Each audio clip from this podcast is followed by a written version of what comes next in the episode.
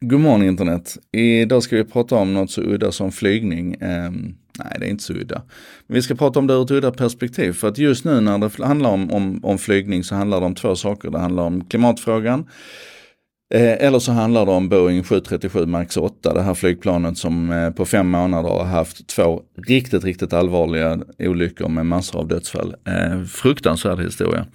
Och den är långt ifrån färdig den här Boeing-historien. Just nu så håller man ju på och gräver i hur, hur det gick till när Boeing fick, fick tillstånd att flyga med det här planet. Och, ja, det, det, det är mycket som verkar lite illa här ur ett flygsäkerhetsperspektiv.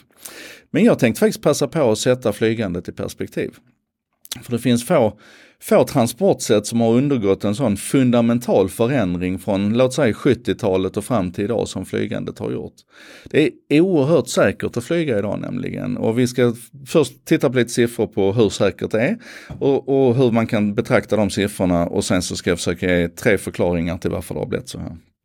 Och det första är att, att titta på siffrorna då. Nästan vilken, vilken graf man än väljer att plocka fram för flygsäkerhet så, så ser det ut på det här sättet som jag visar nu. Det är en exponentiell kurva egentligen där det, där under, eh, under 70-talet och egentligen ända fram till 2000-talet var jävligt farligt kan vi väl säga att flyga. Alltså på, på, på, eh, på 70-talet så gick det ungefär 200 000 flygpassagerare per dödsfall. Alltså det, det är helt bisarrt när man tänker på det.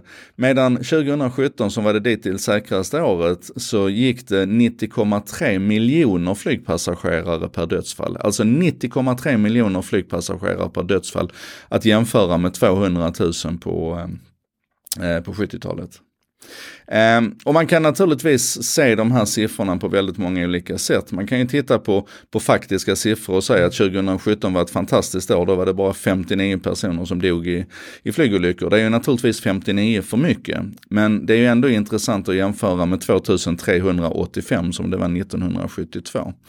Och, och de här, de här siffrorna de kan man som sagt, man kan vända och vrida på dem på hur många sätt som helst. Man kan sätta dem i relation till andra transportslag, vilket ju är ganska populärt att göra. Då finns det en tabell här till exempel ifrån eh, från England. Mellan 1990 och 2000 samlade man in data. Och då kunde man konstatera att om vi tittar på, på bil till exempel så var det 40 dödsfall per miljard bilfärder. Är ni med?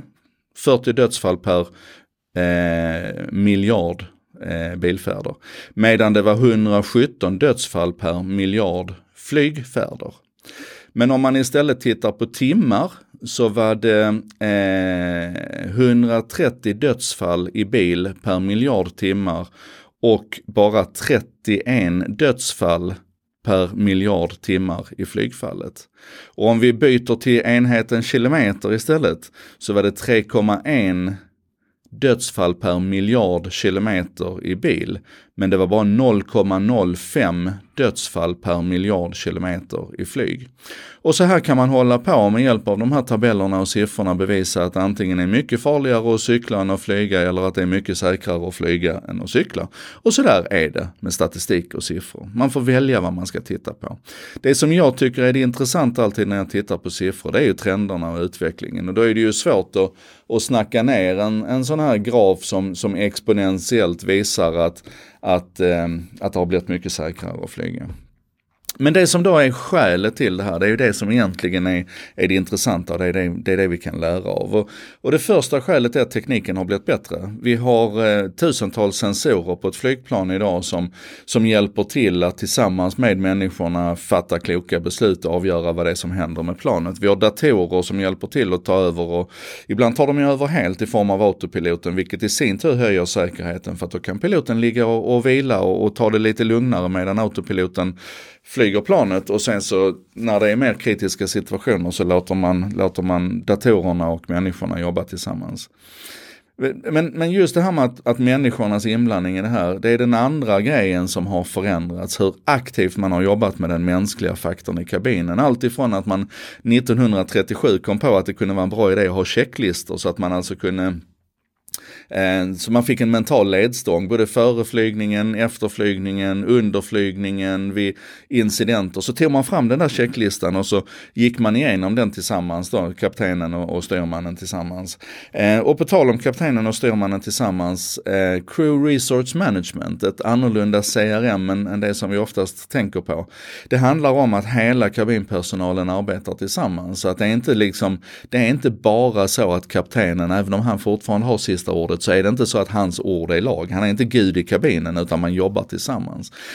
Och en annan sak då som har påverkats här när det gäller den mänskliga faktorn, det är felrapporteringen och hur man betraktar fel. Där, där man inte bara så mentalt har bestämt sig för att ett, ett fel är en förutsättning för ett lärande, utan man också arbetar med incitamentstrukturer i organisationen för att se till att man vågar rapportera fel. Att man kanske till och med uppmanas, nej, inte till och med, att man uppmanas att rapportera fel.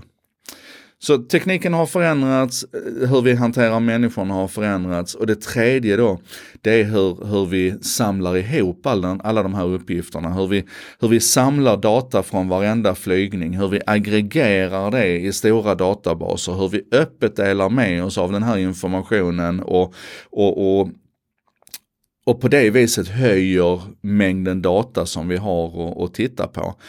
Um, och det här är helt centralt tror jag, alltså att vi, att vi lyckas aggregera den här informationen för att kunna göra vett av den och sen peka ut riktningen framåt. Så att tekniken i sig, mänskligheten och förståelsen för felen och hur vi arbetar tillsammans, teamworket i kabinen, det är den andra. Och den tredje det är just det här med hur vi samlar, aggregerar, bearbetar data, hur vi gör det på ett öppet och generöst sätt mellan, mellan alla som eh, är där uppe och flyger. Det här är lärande, det här, det, alltså vi, det finns inte en industri här ute som inte skulle kunna lära av, eh, av flygindustrin. Vi skulle till exempel kunna göra kopplingar till både skolan och eh, vården på ett jäkligt intressant sätt här. Men det gör vi inte idag. Det kanske blir en annan dag. Det här var en sak idag med mig Joakim Jardenberg. Kommer en ny imorgon, jag lovar.